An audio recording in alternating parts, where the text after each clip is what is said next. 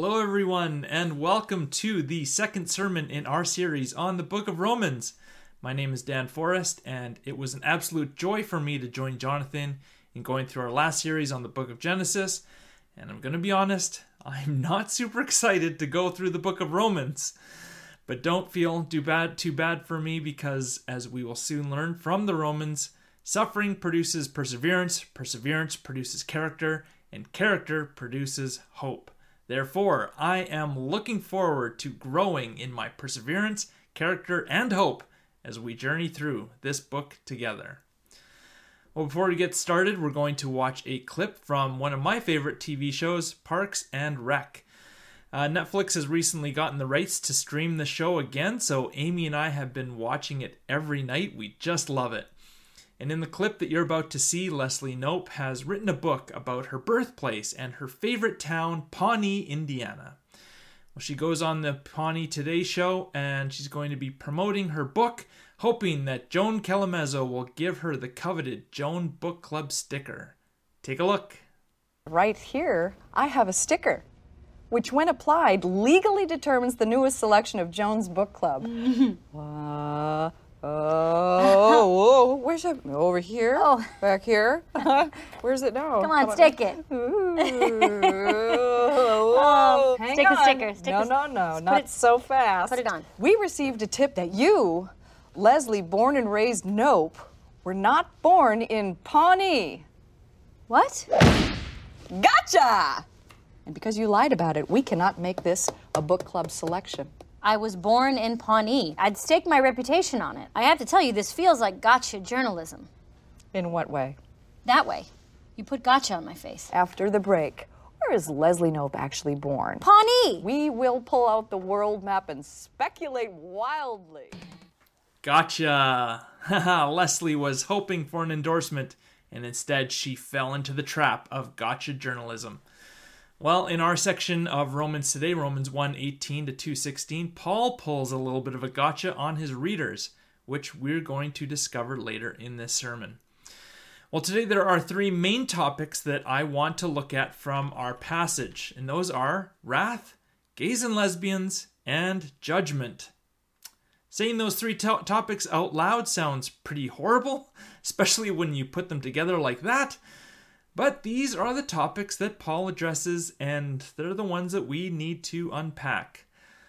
Oh, why did I sign up to preach on this passage? Okay, without further ado, let's talk about wrath. Romans 1:18.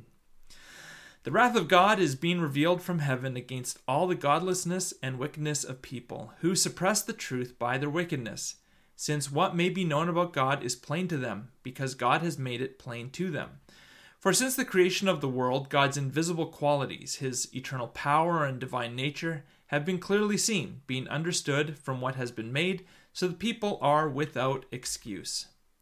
For although they knew God, they neither glorified him as God nor gave thanks to him, but their thinking became futile, and their foolish hearts were darkened. Although they claimed to be wise, they became fools, and exchanged the glory of the immortal God for images made to look like a mortal human being, and birds and animals and reptiles. Therefore, God gave them over in the sinful desires of their hearts to sexual impurity for the degrading of their bodies with one another. They exchanged the truth about God for a lie, and worshipped and served created things rather than the Creator, who is forever praised. Amen.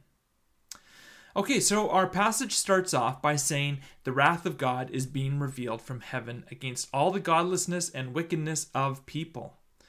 Well, the wrath of God is a very difficult concept for us humans to understand. In fact, for thousands of years, Christians, theologians, priests, authors, pastors, bishops, nuns have wrestled and disagreed about what is meant by the wrath of God.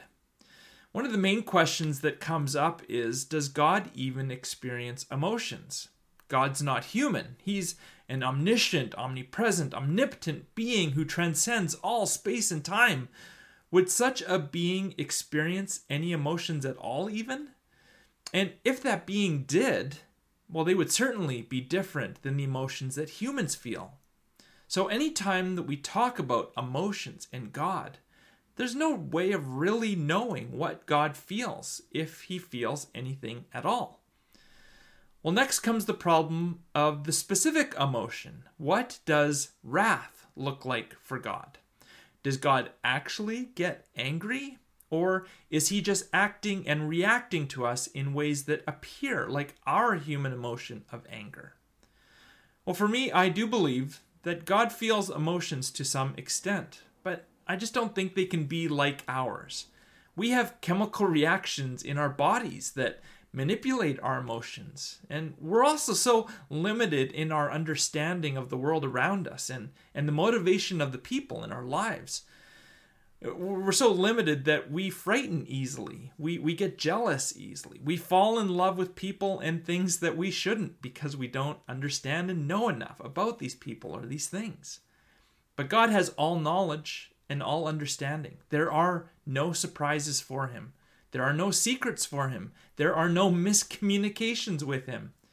So when it says that God feels wrath, that can't possibly be the same kind of wrath that we feel. When we hear the word wrath, we think of explosive anger. You know, think of lava and fire shooting out of a volcano. I've been tolerating what you've done for so long to me and I can't take it anymore. For us, wrath is often uncontrolled anger, and sometimes it's even irrational and erratic.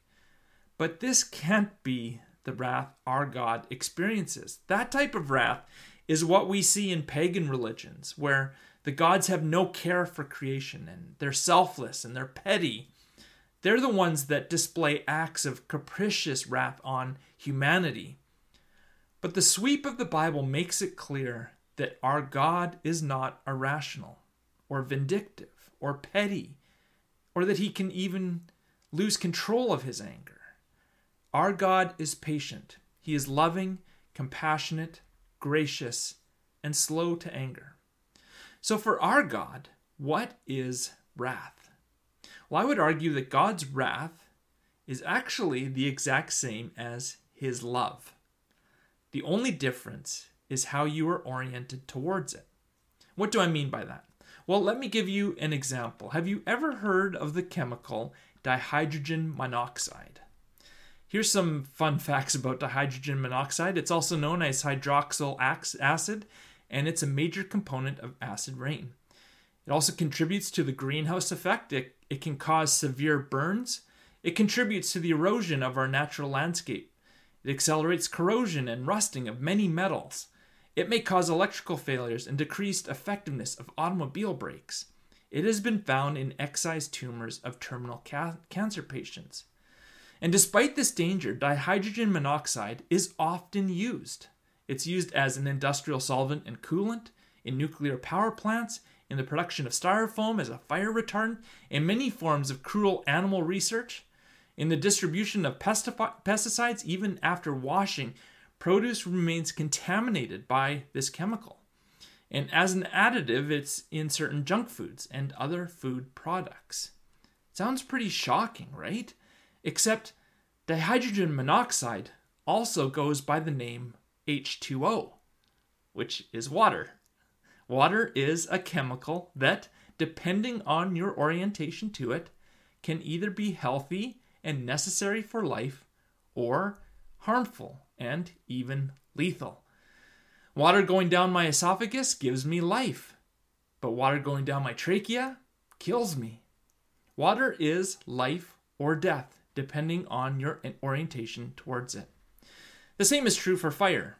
Fire can give me warmth and cook my food, but it can also destroy my home and burn my body. Well, God is described as a consuming fire because when we're oriented towards Him, we feel His love and warmth in our hearts. But when we are oriented away from Him, we experience His wrath and our backs are burned. It's not like one minute God is loving and the next minute He's wrathful. He's actually both these things all the time. God does not change. What does change is our perception of God and our experience of God depending on our position. And that's exactly what Paul is saying in these verses. Verse 23 They exchanged the glory of the mortal God for images made to look like a mortal human being and birds and animals and reptiles. And verse 25 They exchanged the truth about God for a lie and worshiped and served created things rather than the Creator. I want to give kudos to Jonathan for having us go through the book of Romans because we just went through Genesis, which Paul is going to be talking about so much. He references Genesis all the time throughout the book of Romans, and here he is referencing Genesis again. In Genesis, we read that we are made in the image of God, and we are not supposed to worship images of God because we are his images. And we're also not supposed to worship or give our devotion to anything in creation over our Creator. But that's exactly what Adam and Eve did in Genesis 3. They exchanged the truth about God for a lie. They allowed the created serpent to lead them away from their Creator, and they ate from the forbidden tree in order to be equals with their Creator. And as a result, their experience of God changed from love to wrath. And it's not like God came down in fire and anger. It says he simply walked amongst them like he had always done before. But now, instead of feeling his presence as love, Adam and Eve felt his presence as wrath. So they hid in the bushes in shame. Okay, so now that we've tackled the topic of wrath, let's move on to gays and lesbians. Verse 26 Because of this, God gave them over to shameful lusts. Even their women exchanged uh, natural sexual relations for unnatural ones. In the same way, the men also abandoned natural relationships with women and were inflamed with lust for one another. Men committed shameful acts with other men and received in themselves the due penalty for their error. Oh boy, okay, here we go. In the whole Bible, these are the most explicit verses about homosexual behavior and they have been used for hundreds of years as a clobber text. These two verses have been weaponized against people with same sex attractions for way too long, in my opinion. And I personally think that that has been horribly unfair and damaging to so many people, to gay people, and also to straight people as well, who have connections with gay people, family members, friends, and the like. I want to share my thoughts on these two verses and you might have strong opinions against me. And I'm really actually happy to discuss them with you if you have a different opinion and you really want to share it. So please get in touch with me if what I say is going to rub you the wrong way. Well, for starters, I want to say I don't think that Paul had the same understanding about same sex attraction as we do today. When Paul heard about men sleeping with men and women sleeping with women, it's understandable that his mind first went to this is against nature. As a Jewish thinker and one who is well versed in Genesis, it is clear from creation that the natural order for sex is man with woman, not man with man or women with women. In that understanding, this is not natural. But our understanding of what is natural or not is not always agreed upon.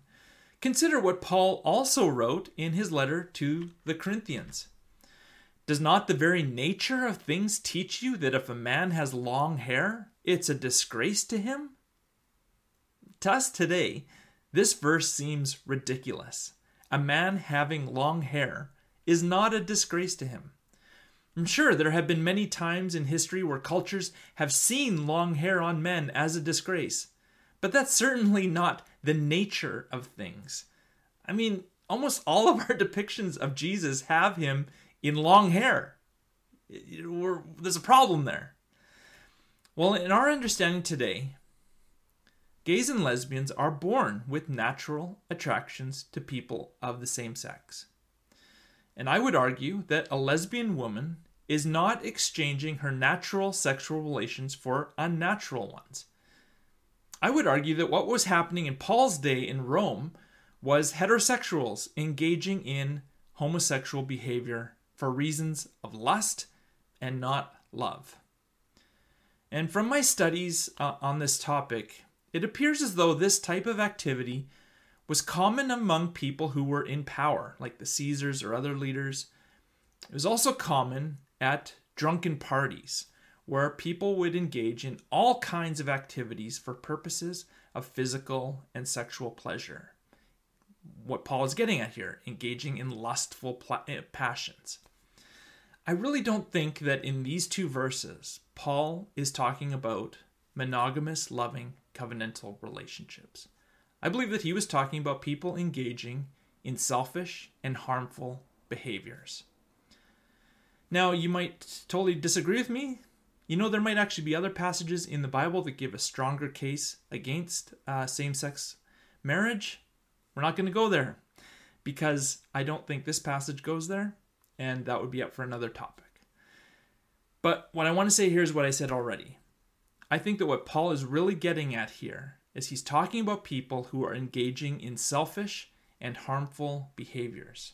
And let's look at the next verses to see how he furthers this argument. Furthermore, just as they did not think it worthwhile to retain the knowledge of God, so God gave them over to a depraved mind, so that they do uh, so that they do what ought not to be done. They have become filled with every kind of wickedness, evil, greed, and depravity. They are full of envy, murder, strife, deceit, and malice. They are gossips, slanderers, God haters, insolent, arrogant, and boastful. They invent ways of doing evil. They disobey their parents. They have no understanding, no fidelity, no love, no mercy. Although they know God's righteous decree that those who do such things deserve death, they not only continue to do these very things, but also approve of those who practice them. Now, I have to say, I have a bunch of friends and family who are gay or lesbian, who are in committed same sex marriages. Some of them are single, most of them are Christians. And not one of these verses here describes the gay and lesbian people that I know. So, if Paul is saying that all homosexual activity leads to this spiral of depravity, you know, murder, gossip, envy, strife, boy, I jumped to murder right away there. but these just like this is a list of terrible things. Of all the people that I know who are gay and lesbian, I wouldn't say that this describes them at all. So Paul is saying that homosexual activity leads to this spiral depravity. I would push back against him and say, where's the proof? I've not seen it in any of the people that I know. So Paul, where are you getting these conclusions? But that's the thing. I don't think Paul is making that argument. I think for me, um, it's clear that Paul is not saying anything about same sex attraction in these verses. That's not the heart of what he's talking about. I believe that we as Christians need to stop using these verses to condemn people. Because what's clear from these verses, verses 18 to 32, is that Paul is going along this argument against idolatry and turning our hearts and lives away from Jesus. When we take our eyes and devotion and love off of Jesus and turn to other things to find life and joy, we're not going to find them. We're instead going to find ourselves on this downward spiral of shame and destruction. So, now what? What does this passage mean for us? And how should we treat people who are on this downward spiral? Well, remember how Paul started this whole section off by saying that the wrath of God is being revealed from heaven against all the godlessness and wickedness of people. So clearly it's time for judgment. And that's our third topic. I'm sure as the Roman Christians first started reading this letter from Paul, they were nodding their head vigorously with him, as many people do today when they read this passage. Paul is just describing all the deplorable people in their community, and they have been secretly judging them for some time, and now someone is finally pointing out what they've been thinking all along. Also, remember what Jonathan was saying last week. In the Roman church, there was a conflict between the Jewish Christians and the Gentile Christians. So, certainly, some of that judgment was being targeted towards the Gentiles, who hadn't fully embraced the Jewish way of doing things. Much like some Christians today will look down on others who use drums because they'll, they'll, call them the devil's instrument. I've even heard that before. Or they'll look down on young people who are not dressing up when they come to church. Well, in this passage, notice all the times that it says they.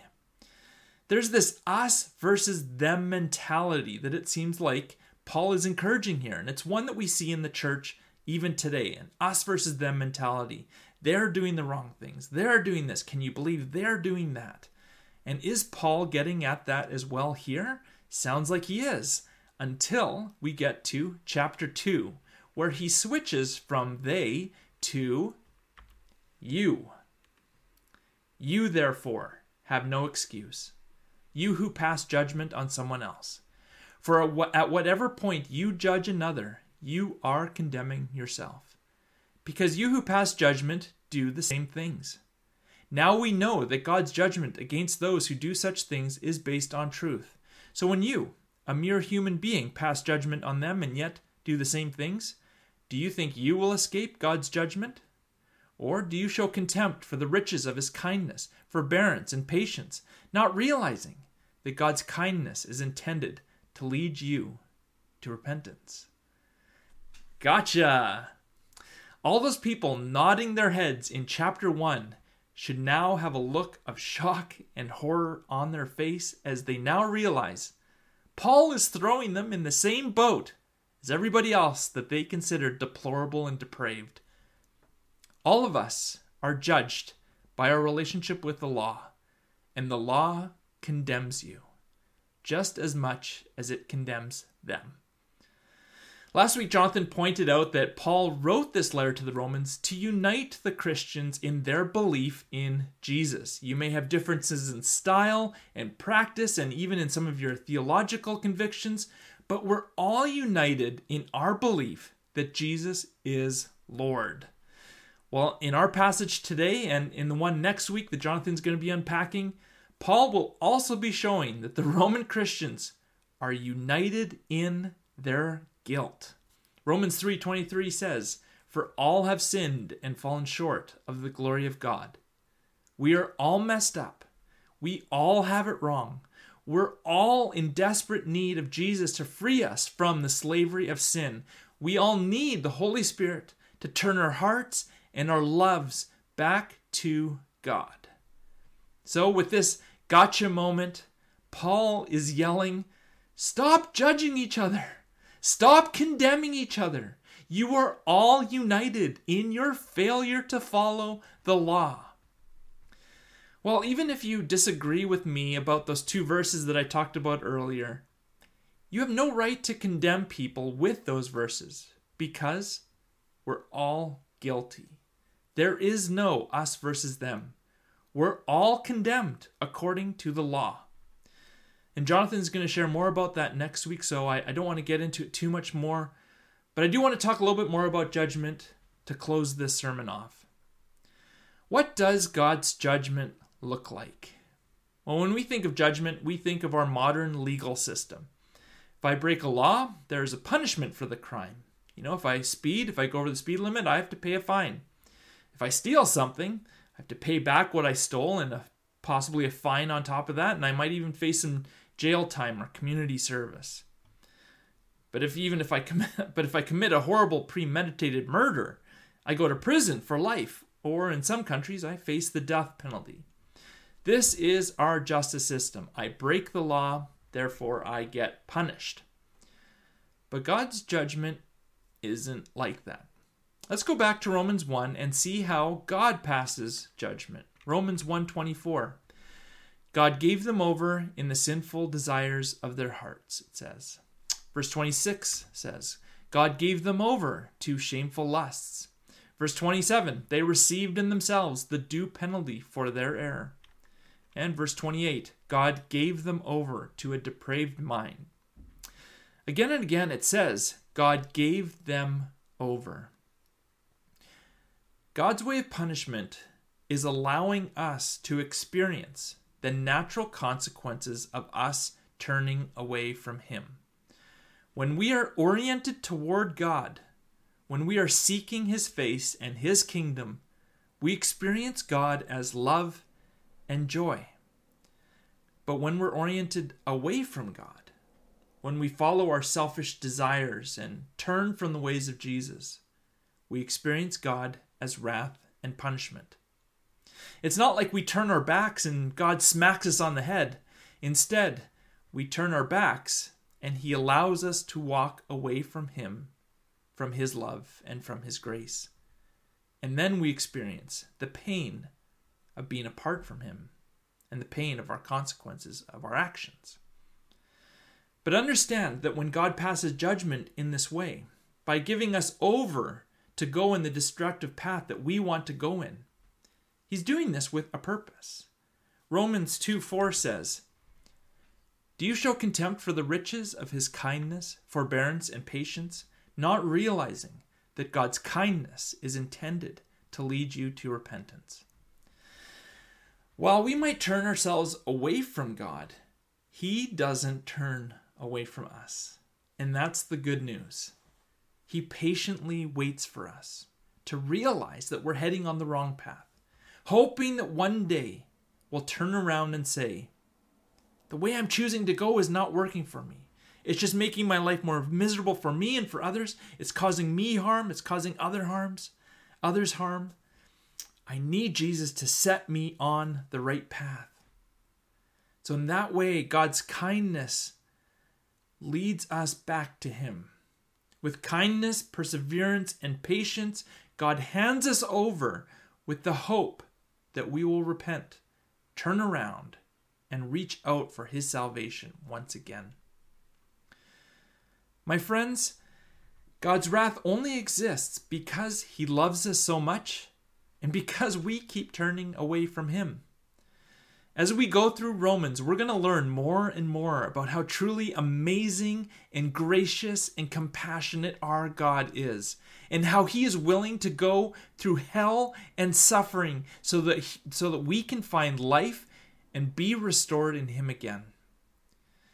If you're one of those Christians that's constantly judging other people for their theology or how they're going against God's will, I want to challenge you to consider why are you so quick to judge? And with what attitudes are you judging? It's one thing to be concerned about somebody and, and, and the decisions they're making in life, and it's another thing to be condemning and judgmental. Are you judging from a position of superiority? Either you're better than them or you know better than them, so you can tell them that they're wrong. Well, if that's the case, listen to what Paul says here. At whatever point you judge another, you are condemning yourself. We're all on the same page here. We're all in the same place of brokenness. We're all united in our sinfulness. But if you are going to judge, can I suggest somehow try and do it like God does it with kindness, with forbearance, and with patience. Or better yet, just let God be the judge. He's the perfect judge. And your job is just to love your neighbor. Point people to Jesus. Point people to the Bible. Point people to the church. But don't point the finger at people and condemn them. Because if you live by that game, you're actually condemning yourself. Amen.